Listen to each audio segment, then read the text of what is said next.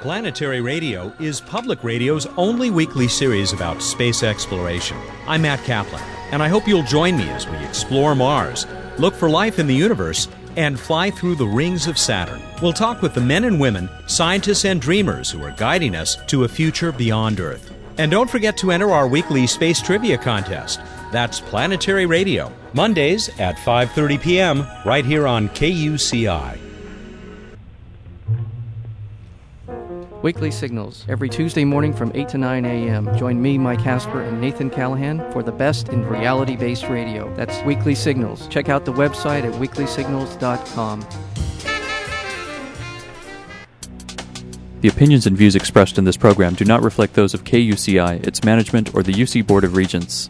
To find out more about this talk show or other talk shows broadcasting on KUCI, log on to our website at kuci.org or check out the latest program guide.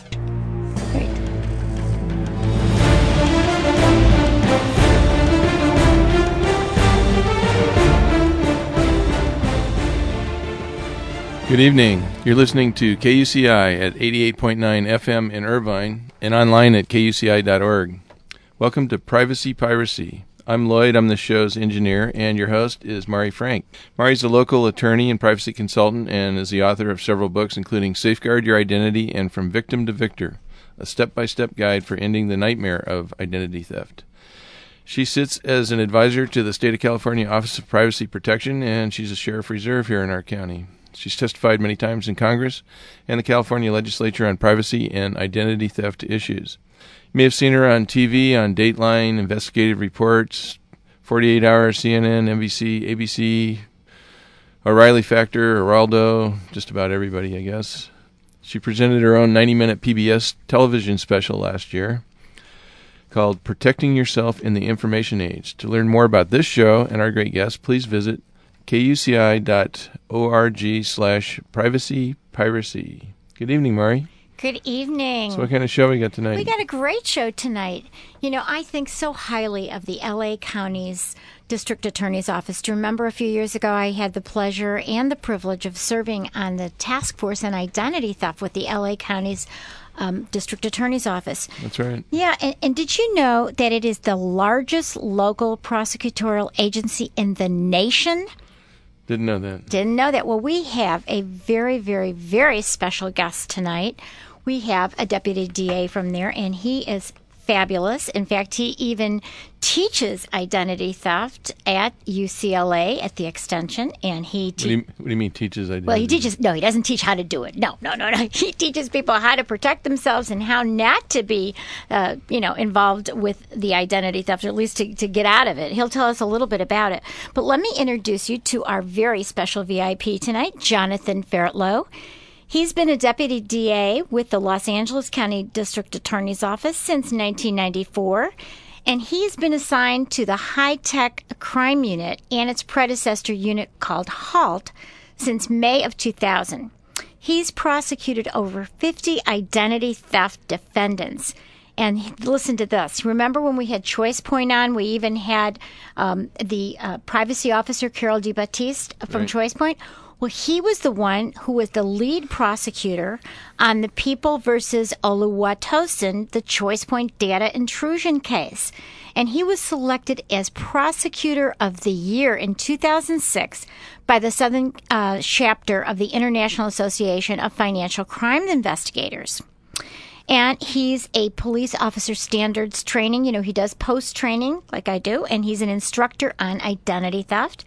And he's helped train on the high tech uh, issues for the California District Attorneys Association, the LA Police Department, the FBI, and the Southern California High Tech Task Force.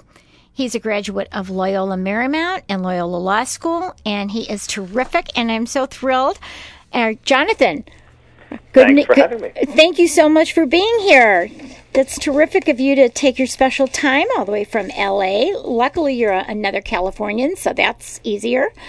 So, tell us what is the high tech crime unit and, and what does it do?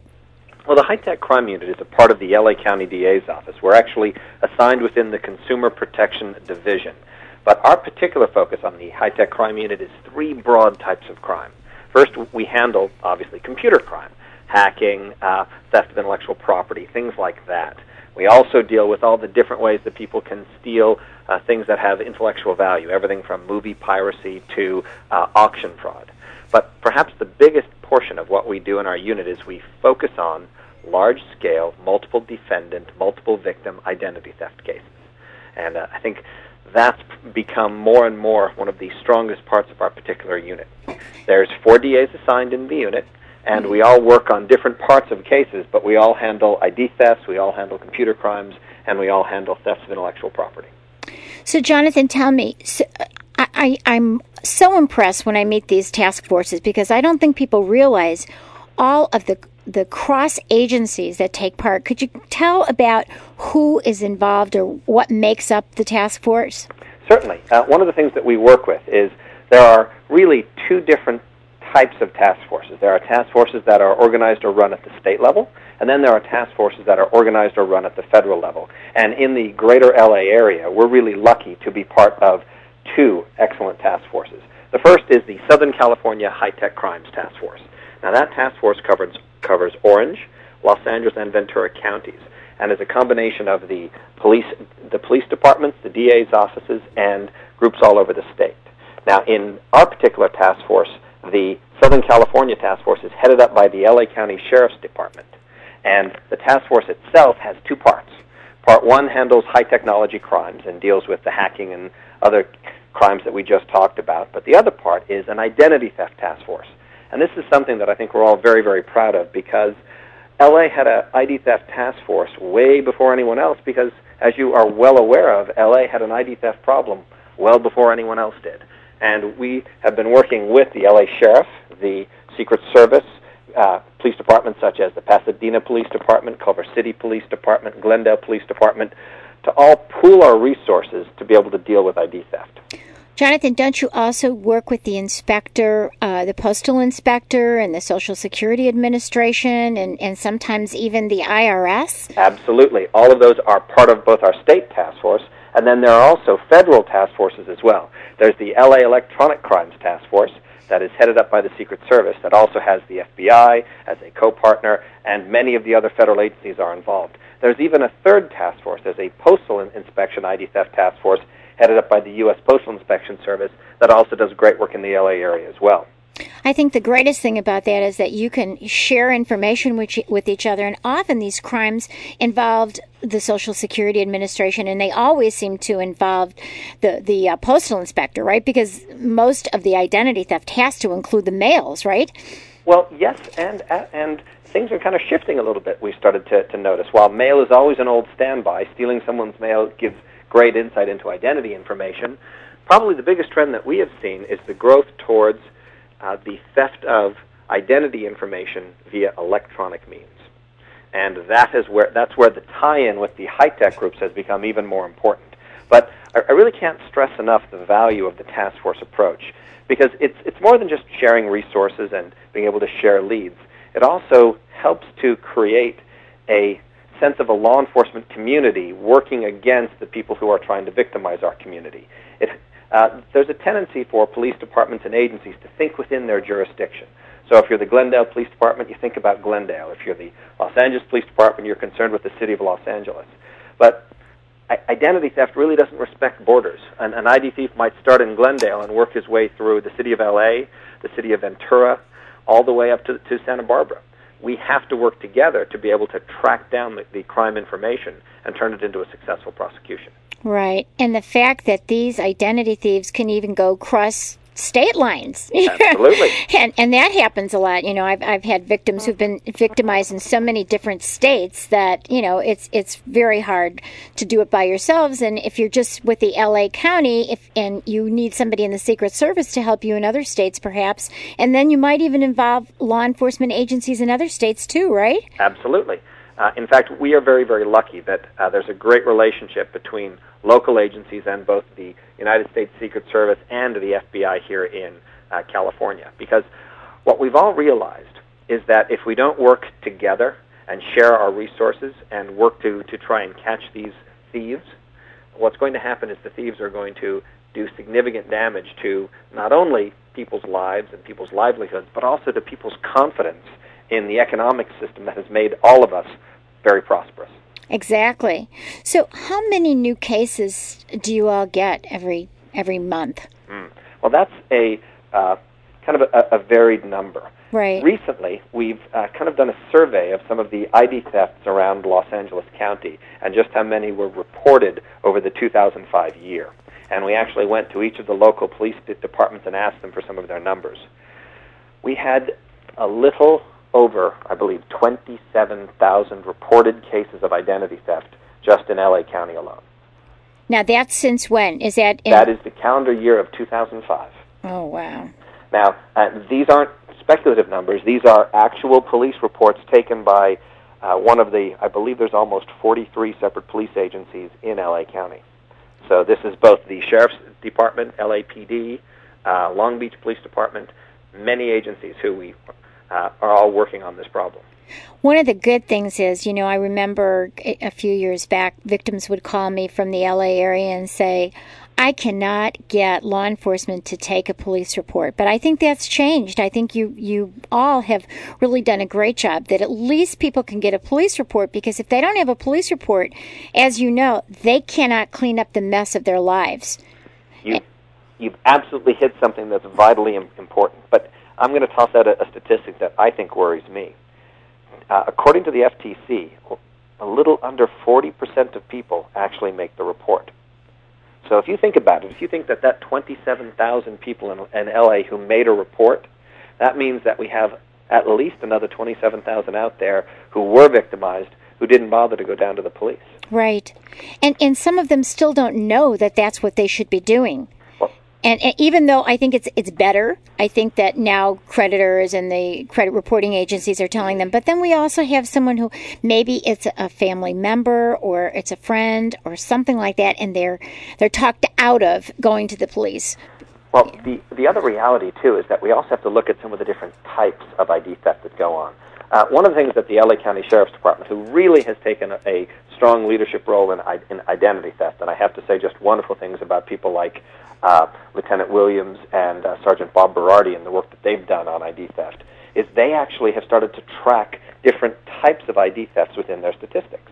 Uh-huh. Well, it turns out that about 67% of the ID thefts reported in LA County deal with credit cards or credit fraud. Right. But the next largest segment is one that we probably wouldn't think about utilities, things Oh. like gas, electric, and things that when someone that people aren't going to trigger a notice on their credit report because if someone opens up a gas account in, in your name in Los Angeles County, that's not going to show up until that account becomes delinquent Exactly. and shows up on your credit report when you're applying for that new car, trying to get a new house, or the different aspects.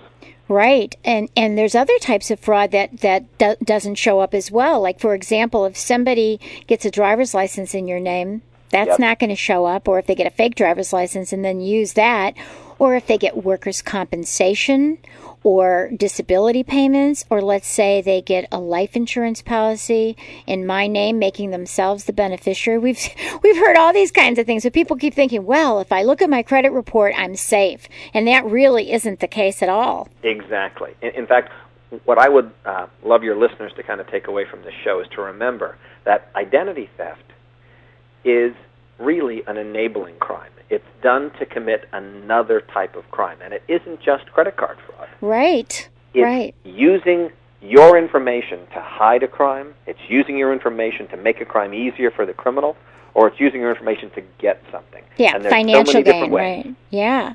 Now, one of the worst things that, that I find, and I've actually had to help people um, who were victims of criminal identity theft. Yes. And that one, luckily, in the state of California, we've developed a, a format so people can go into court and, and clear their name and be, get a certificate of in, innocence.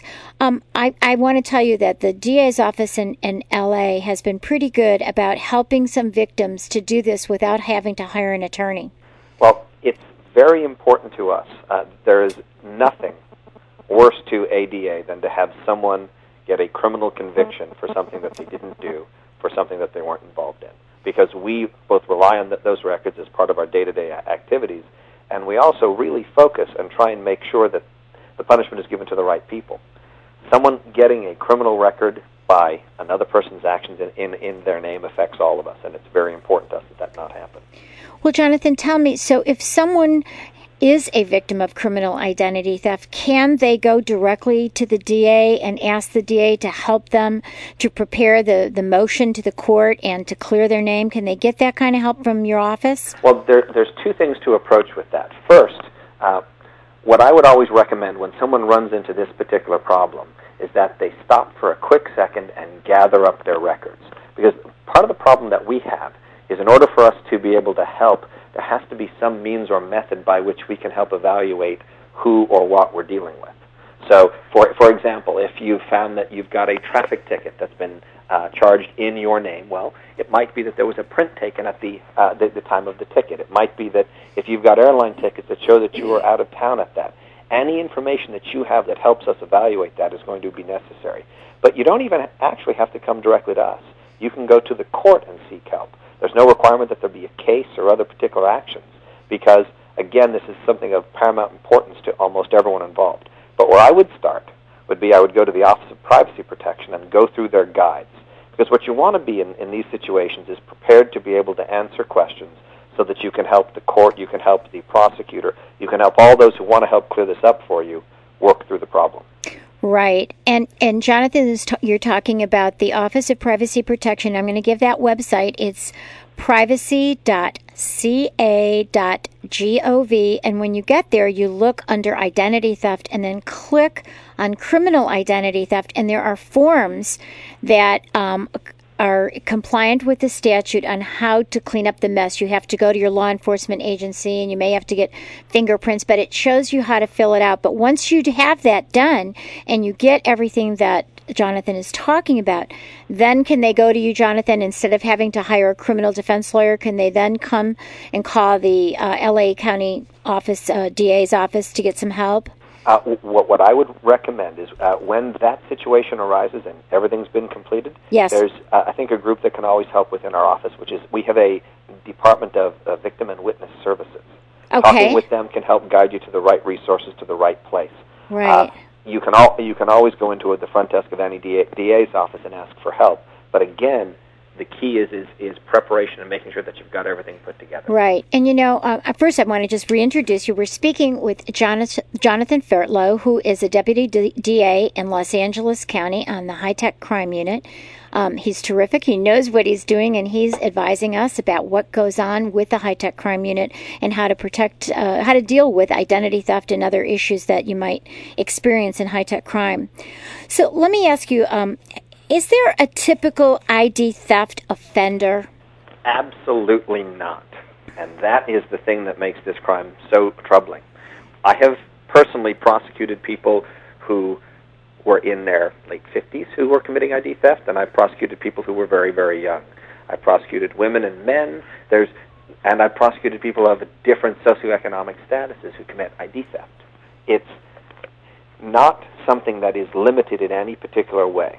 Although we have seen some strong tie-ins between uh, people who are hooked on drugs, right? Methamphetamine, yeah, uh, and who uh, use identity theft to help support a habit. But it's uh, someone can commit ID theft for reasons as, as varied as they're concerned about their f- financial future, or they're just looking for a way to earn extra money, or even where they are looking at identity theft as a form of an enterprise for them, a business.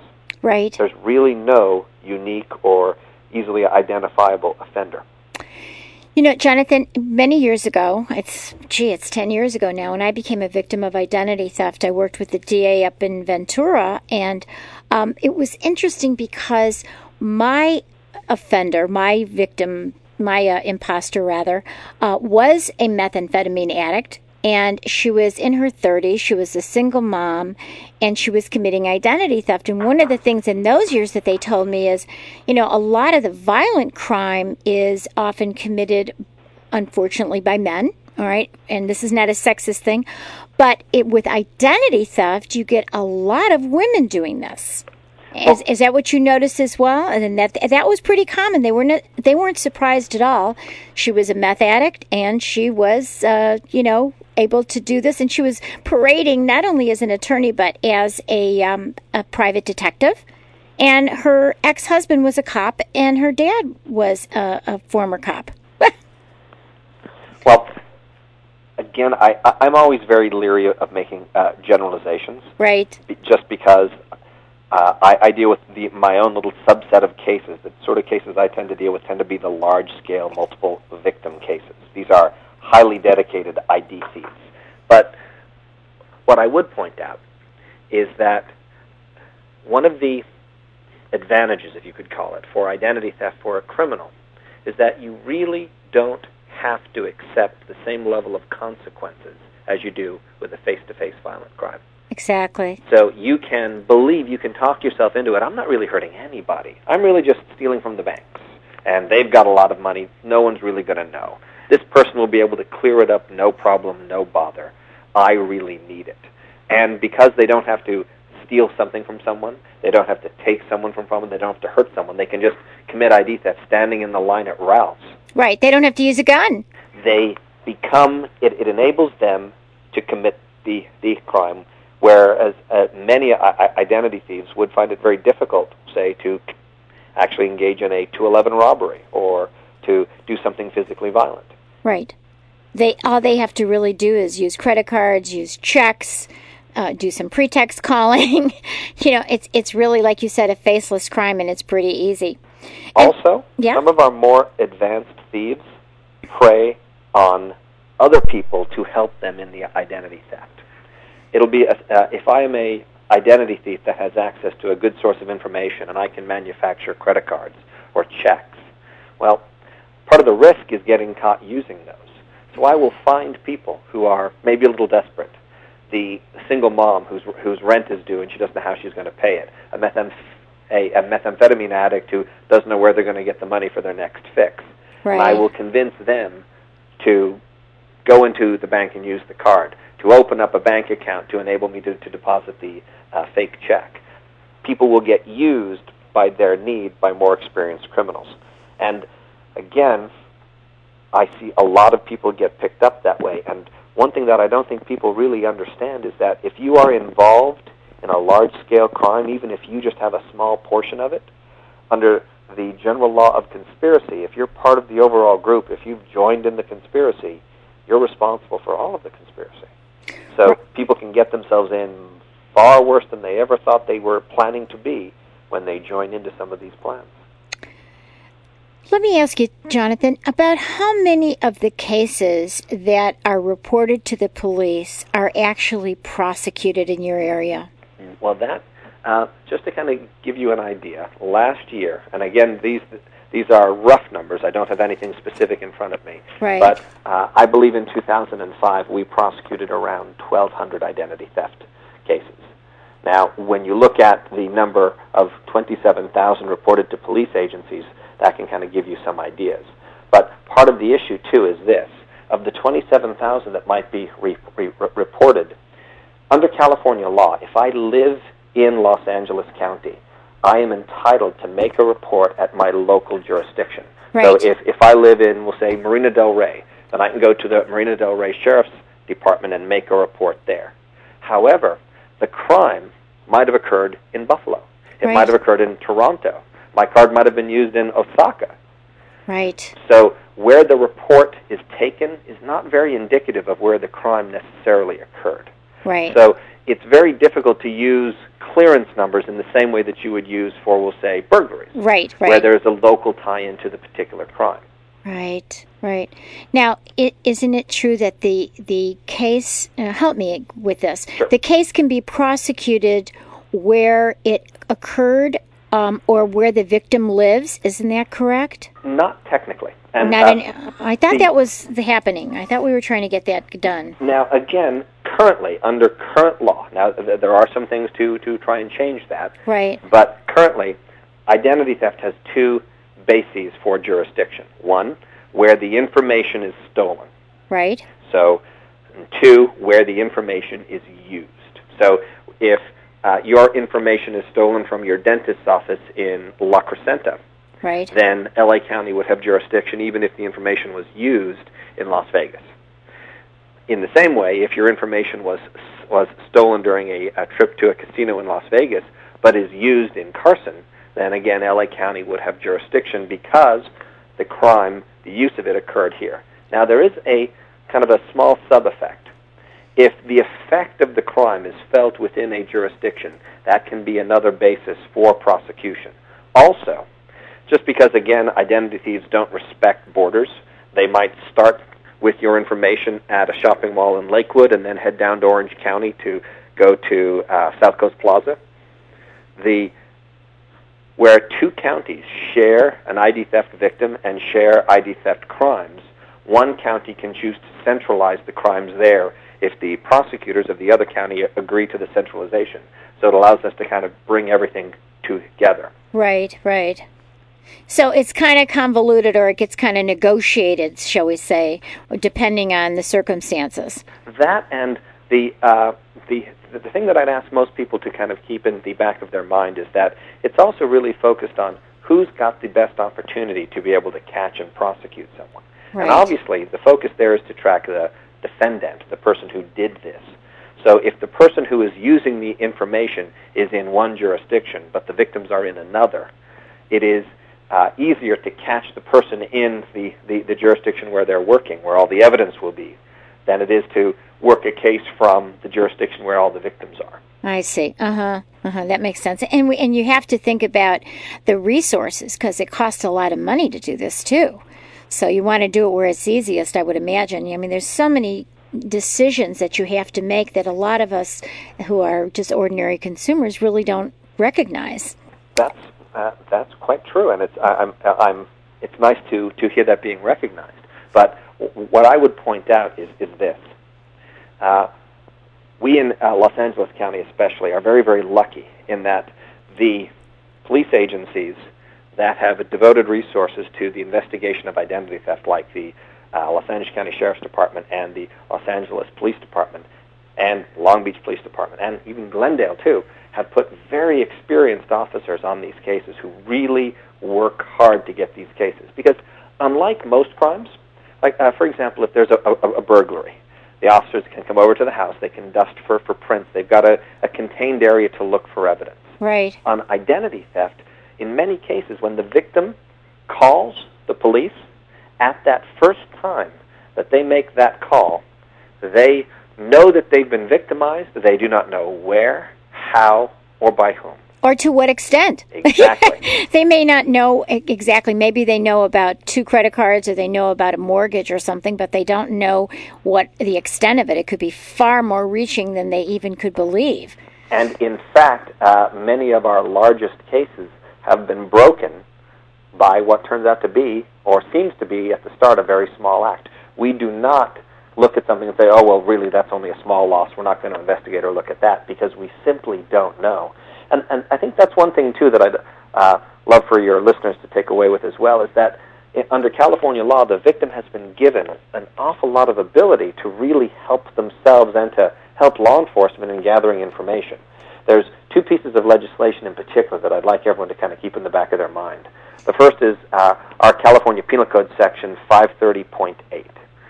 Now, this section allows a victim of identity theft who has obtained a police report to request in writing and get, within a reasonable time, 10 business days, any records that were opened up or obtained by the identity thief for bank, credit information, cell phone information, and many different types of info.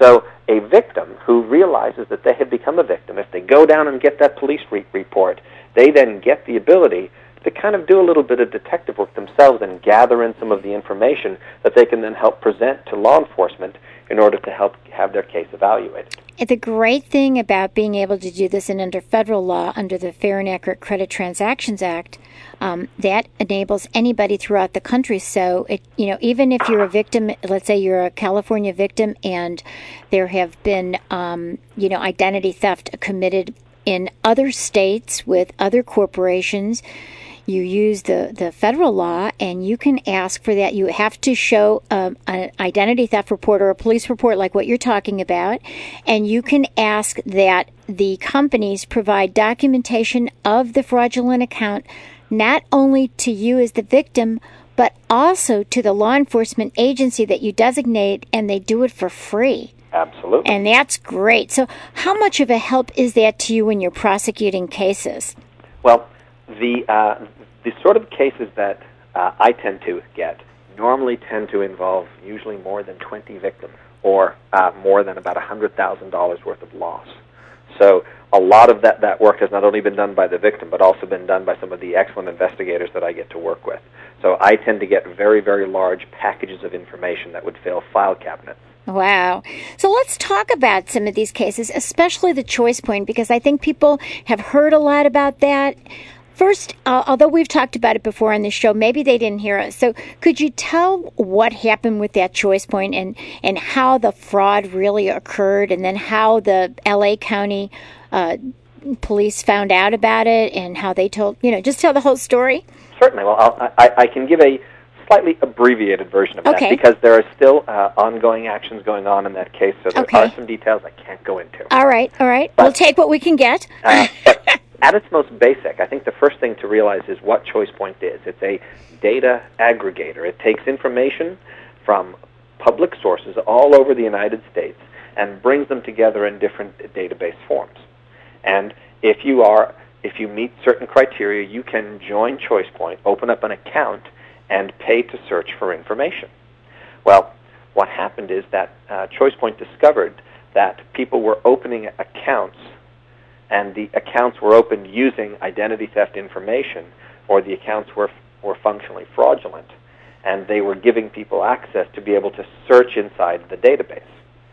Right, Now- and so and, and people who are listening need to know that everybody basically is in there. I mean, you're in there and I'm in there, right? I mean, everybody's in there. I've seen my ChoicePoint, so I know that every one of us really, if we've ever have any public records about us, which we've been born or we've gotten married or we have licenses, we are in ChoicePoint's databases, and so is our social security number, and they also have access to credit reports. So that's that's really important and sensitive information that that that these fraudulent accounts were able to acquire or access. Correct? Yes, and I think it's also important to to realize that a lot of this in- information is information that has been used or gathered for a, a business purpose. It's it's not as if someone's out there creating a master database of everyone just for fun. It's that Right. this has a tremendous business application. It helps lowers costs for a lot of us in many different ways in different ways for companies to evaluate and use information effectively. Right. So it's, a, there's it's a commercial industry. It's legal. Yes. and, and and there's a very good purpose to to that that we do get benefits from as a society. Right. But part of the issue was how do you get access to that? and who and- should have access to it? And now again, as a as a good public servant, that that that's an issue that I think we're all going to have to discuss and decide through our, our, our legislators. I know that there's been some fantastic one work done by Senator Feinstein in order to try and see about getting some regulation of, of data aggregators, and I know there's Right. a lot of discussion about that. Right. So I'm not going to go into that particular issue. Sure. I'm going to get back to kind of the more nuts and bolts. Right. Right. But this case was broken when someone at ChoicePoint, a good investigator, realized that there something wasn't quite right, and that someone was trying to open up a account, and well, he thought that that person had tried to open up an account just recently earlier. So, checking on things, he realized the account wasn't valid. So he called the LA County Sheriff's Department ID theft detail, who, after getting the information, said, "Well, why don't you have the this individual? He needs to get a fax. You're gonna you have to have a place for him to send something to you, and when he gives you that number, tell us." So the person did, and with that number, they were able to determine that the location where the item was being faxed to was a like a Kinko's style location. So the police went and waited to see who was coming to pick it up. And from that is how this whole thing unraveled. So again, a small case, a small act with good investigation and good follow-up can lead to a much larger issue. So, how many victims were there? And, and, and the gentleman who came to pick up the fax was that um, Oluwatosin? Is that who? O- Olatunji Oluwatosin. Yes, Yes, that was him. that was him. Did you ever get anybody else?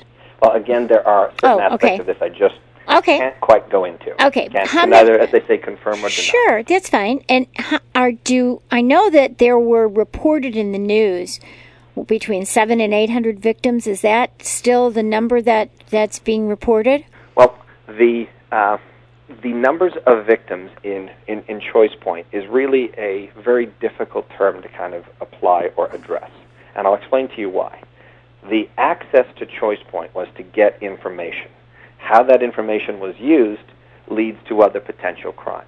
Right. Showing that the information taken from ChoicePoint directly related to crime A, B, or C in some cases can be difficult, in some cases was very easy to link up. So what we tended to, to focus on was the uh, searches that were done. But even then, a search might re- reveal one person's information. It could reveal 20 or 30. So it's very, very hard, given the nature of the database, to be able to say it was this many victims, it was this many, uh, it was this many people searched, just because of the way in which the database is structured. So I don't like to, to say a particular number Right. because it could be low, it, it, it- could be high. What we focused on is what we could link back to how the overall conspiracy worked. And it, it was a, a six step process. A, a victim's information would be used in order to open up a uh, mailbox. Then, with that mailbox opened, another victim's information would be used to open up a cell phone account. And with the mail dropped and, and cell phone account, there would then be a ChoicePoint account opened.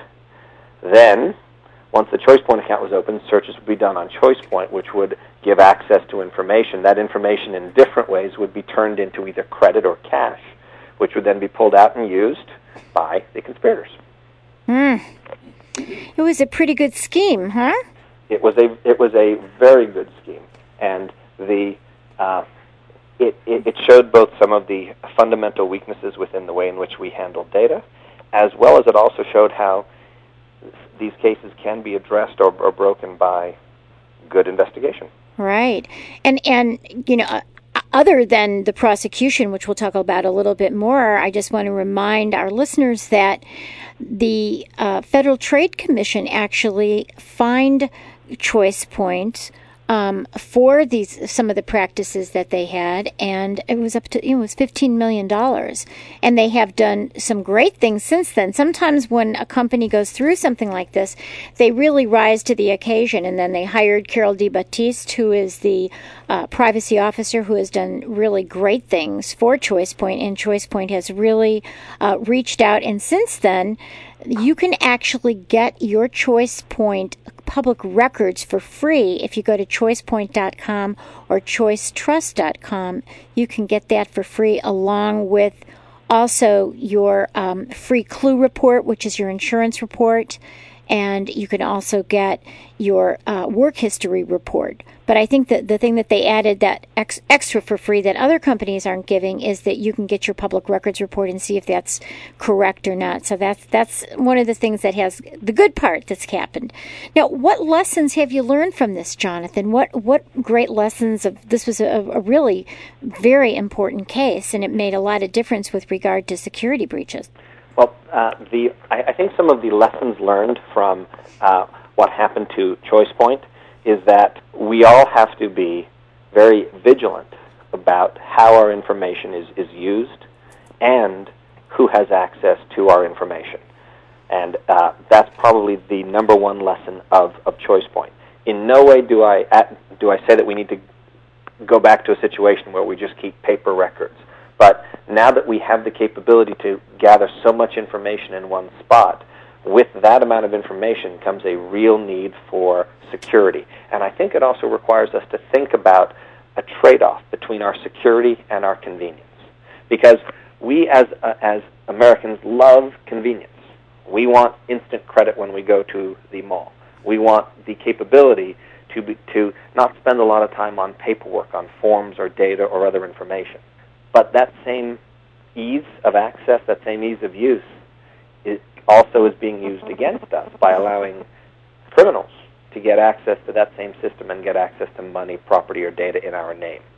So we have to work to find a balance between keeping things secure and keeping things convenient. We're not going to be able to have both.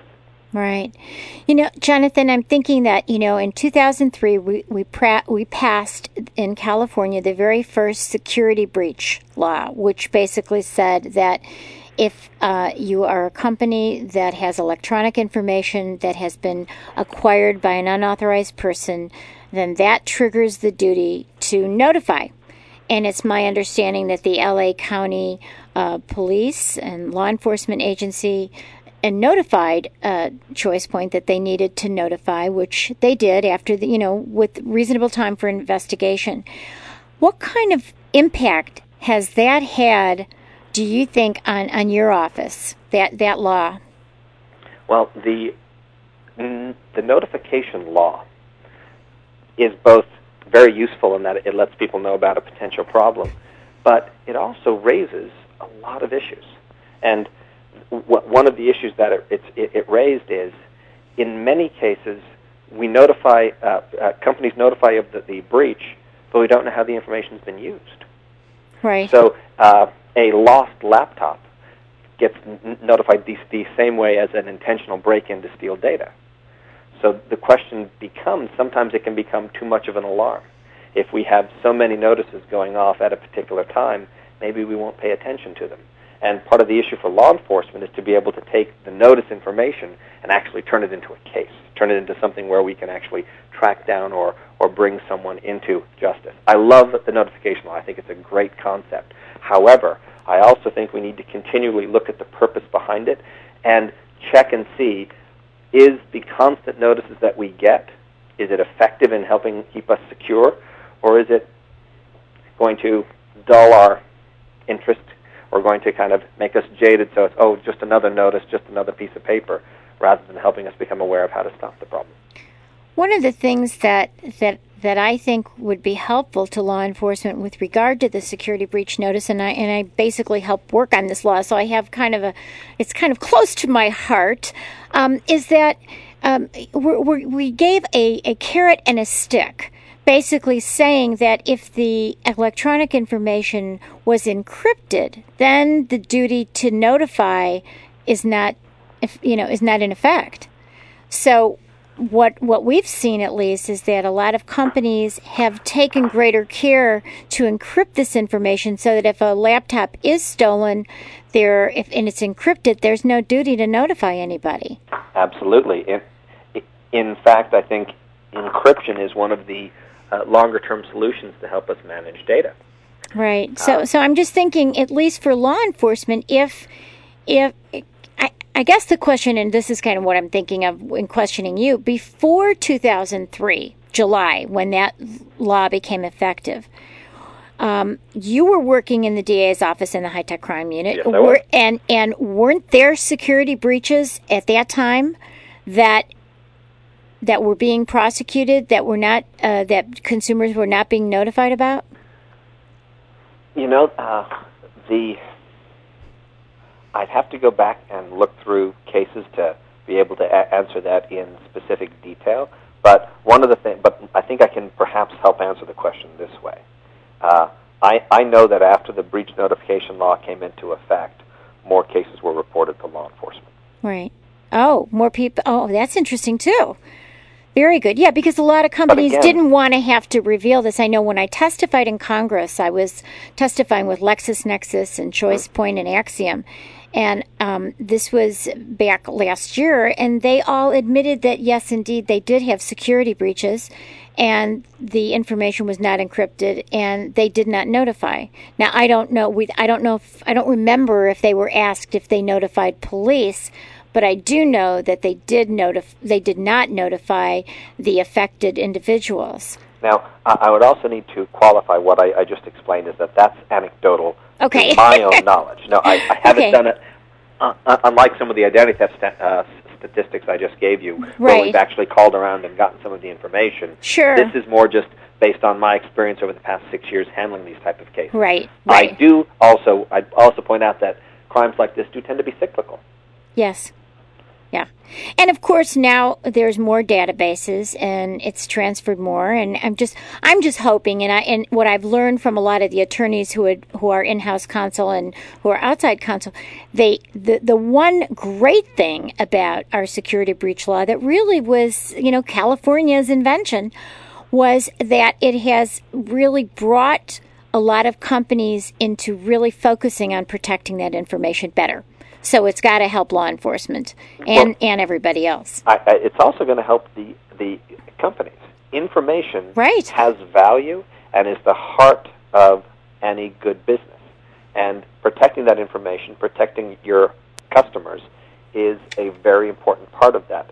I will, however, come come back to the one point that I think we all have to keep in the back of our mind, though, is that there is a little bit of a weakness into into both of these systems, and that is the issue of our own the consumer's desire to have things quickly. And the best example I can give you is instant credit. Let's say you're you're down at Macy's and suddenly there's a big sale on, and if you agree to sign up for a credit card, not only will you get an additional 10% off, but you'll get some benefit or bonus, and you'll get credit now. We like that. We are very much a uh, we, we like the use of instant credit, but the information given and the checks there are all areas where by its nature, the information gets a little weaker, a little more, a little more insecure. We're giving information to first a shopkeeper that then gets put into a computer system and sent over for the evaluation of credit. It's all based on a series of factors that make decisions very quickly. Right. And so again, we are working to try and protect that that data, but we also have to balance security with the convenience and ease of use. We're talking with Jonathan, Fairtlough, who is a wonderful deputy district attorney with the Los Angeles County High Tech Crime Unit. And he's talking to us about some of the cases that he's prosecuted and what we need to know as consumers if we want, you know, to have instant credit and thinking about security and protection. Um, let me ask you, we were just talking about businesses and, and security breaches and ChoicePoint.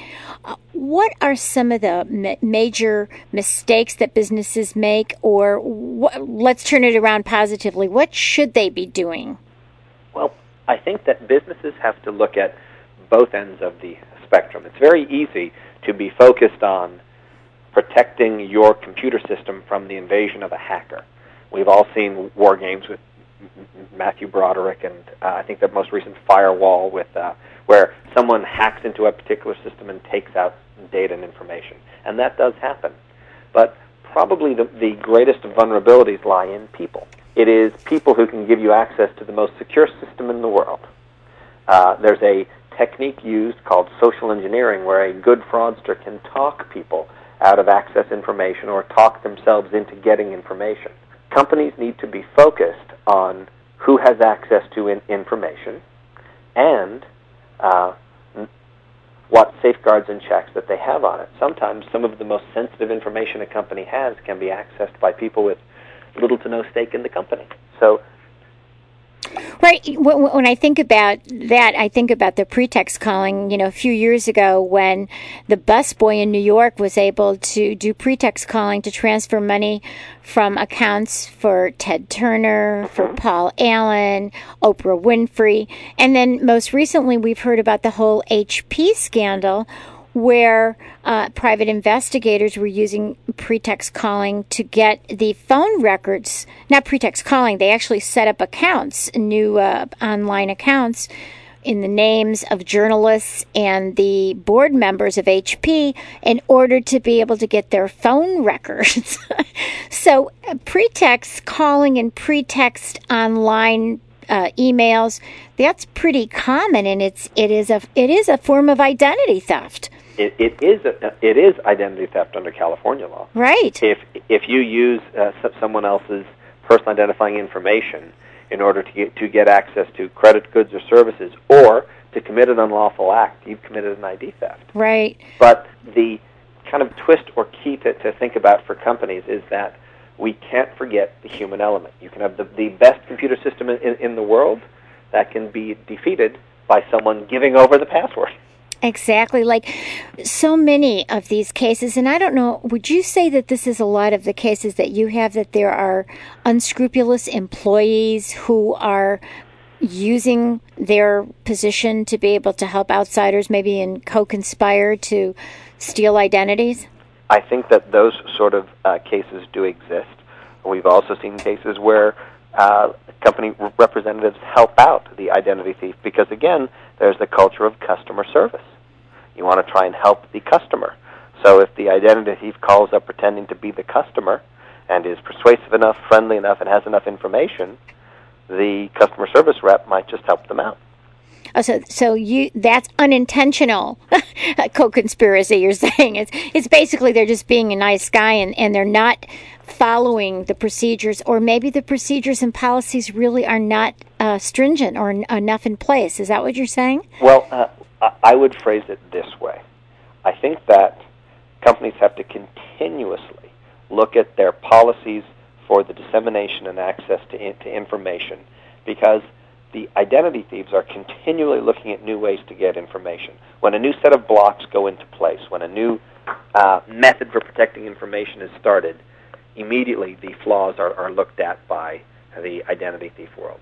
Right. So the key for, for companies is number one, make sure that you take care of the people who work for you.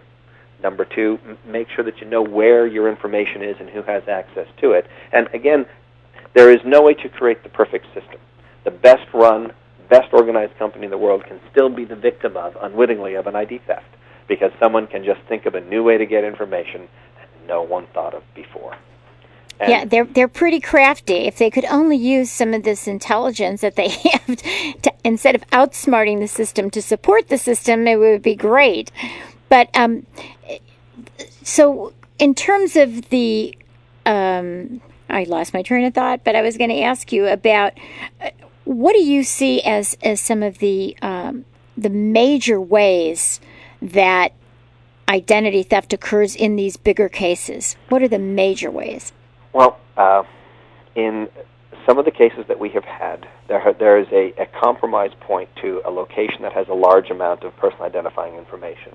And then once that compromise point is made, the information is taken out and then used systematically.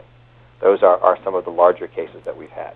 Now, are you talking about electronic information or paper information? It can be both. Okay, okay.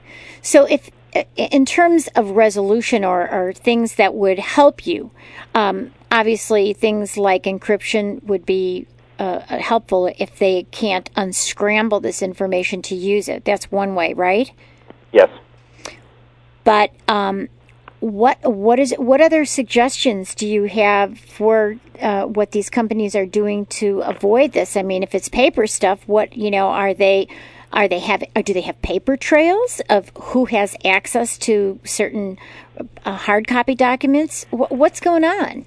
Well, I would start out with a uh, one thing that's very useful for an investigator is to be is to get familiar with how a company keeps records, because we tend to, to, to think of, of records in the in the forms that we are used to. For example, bank records or cell phone records, but companies in many cases keep other pieces of information for use within the company itself that can be very helpful, like the customer service call log notes or the types of information that might be collected that can be used. So one of the things that I recommend to investigators is when they're dealing with a company that is that might be a victim or a source of information, that they get to know how the company keeps records so that they can try and see if there's other evidence that might be there to help us. Things don't stay in one particular form for each particular type of for any any type of ID theft. I couldn't lay out a 10-step plan for you right. to solve an, any ID theft because fundamentally they change based upon the structure of the company or the goal that the identity thief is trying to get to. If the information you want is de- designed to trick, trick Bank of America into doing balance transfers for you, then the crook's approach is going to be different than someone who's trying to get enough information to convince a car dealer to allow them to drive off the lot with a car. Right. You know, we see a lot of check fraud. And it's not new accounts that are open. It's somebody who gets my routing number and my account number and goes and makes up new checks, puts a, a, a, name on it that's not my name, mm-hmm. and then goes to the bank. And because they don't look at those checks at the bank, they just you know quickly process them. The money is siphoned out of your account. Um, are you seeing a lot of that? I mean, I'm seeing a lot of it in terms of, of victims. Are are you seeing a lot of that? We do have check fraud cases. Yes, absolutely. And it, you know, what do you suggest for that? Because that's something that that's really uh, you know if people are going to use checks the one i the thing i suggest is don't use a check. Use a credit card because you're safer. But if you're using a check there's really nothing you as a as an individual consumer can do about it if someone has access to that check. Well I would also point out too, though, that uh, there's a large segment of the of the consumer pop population that's uncomfortable with a lot of the newer forms of electronic commerce. They're not they're not comfortable doing business on the web or getting their statements online or paying their their bills by uh, electronic transfer, and they really like the comfort of being able to write the check and get the check back and verify what is done. Mm-hmm. And we also have to think that sure. there are probably millions of checks processed, eh, you know, in every week, and very very few of them are actually picked up. It tends to be a or uh, def- defrauded. It tends to be a small percentage of the overall number. But what it really comes down to is an issue of our confidence in something. Yes, yeah. Well, we only have about five minutes left. I, I would love for you to um, just go over, tell us a little bit about what's on the LA uh, District Attorney's website because it's fabulous. I, I looked at it, and and maybe some words of wisdom, something that you would like to leave us with in the last few minutes. Well, uh, I would certainly recommend that everyone spend a little time going to www.lada.tv, which will take you directly to the LA County DA website, and spend some time wandering around. Not only are there sections that deal with tips on how to deal with identity theft, how to report identity theft there's one section in particular that's near and dear to my heart. It's called uh, Protecting Our Kids Online, POK. It's a program that's designed to help parents understand what is out there that can harm their child and also how their child can get themselves into trouble online. And it gives them a series of step by step instructions, explains aspects of computer systems to them, and helps a parent understand what's out there, what the consequences are for their kids, and what a, parent needs to do in order to be able to protect their, their child. But in addition to going over the, the, the website, about the best thing that I can recommend for a consumer is this. First, we live in a world where we, we get a lot of convenience and a lot of capability from various different electronic methods that we're used to using. Everything from your ATM card, your debit card, your credit card, to online banking. The key in using these successfully is an application of good old fashioned common sense. Be very careful about using a debit card w- with a PIN in an area where someone could read, pick up, or view the PIN card. Be careful of where your credit card goes. If at all possible, pay with your credit card in, in your hand. You'll notice many stores no longer ask you to hand the card over to the, the cashier. There's a little box there that you can slide the uh, card through itself and you can enter in your information. And also, don't forget good old fashioned cash. Although we're, we're very used to paying with various different electronic methods, cash is the one way to ensure that nothing is going to be used or, or misused about it. But there are great websites out there, great instructional programs all over the web on how to help protect yourself with uh, practical tips and means. Everything from how to shred your documents properly to what to do if there's a problem. Well, we want to thank you so much for, for all the great work that you do and for those big cases that you take care of to, to protect us. And, you know, one good, wonderful thing about the um, LA County District Attorney's Office is you are really the leaders in, in re- prosecuting these cases and creating much more uh, of a uh, really uh, advanced approach compared to a lot of the other uh, counties and states across the country. So I want to thank you so much, Jonathan, and I hope you'll come back and we'll have you come back maybe next year and update us as all these new cases that you're doing. All right? Well, thank you very much. All right, and and also they can sign up for your course right at UCLA Extension on identity theft. Absolutely, it's a eight week course that'll go over the uh, laws of ID theft and privacy protection, as well as practical steps on how to protect yourself in different parts of your economic life. Okay, so let them look at it. And thank you again for joining us. You've been listening to Jonathan. Jonathan Fairtlough, who is a deputy district attorney with the Los Angeles County High Tech Crime Unit. You've been listening to KUCI 88.9 FM in Irvine and KUCI.org on the net. To find out about our upcoming guests and listen to our previous interviews, subscribe to our podcasts or download those podcasts, go to kuci.org slash privacy piracy. We hope to see you next week from 5 to 6 p.m. Please join us and we will uh, thank Lloyd for being a great engineer. Have a wonderful week. See you next Wednesday. The opinions and views expressed in this program do not reflect those of KUCI, its management, or the UC Board of Regents.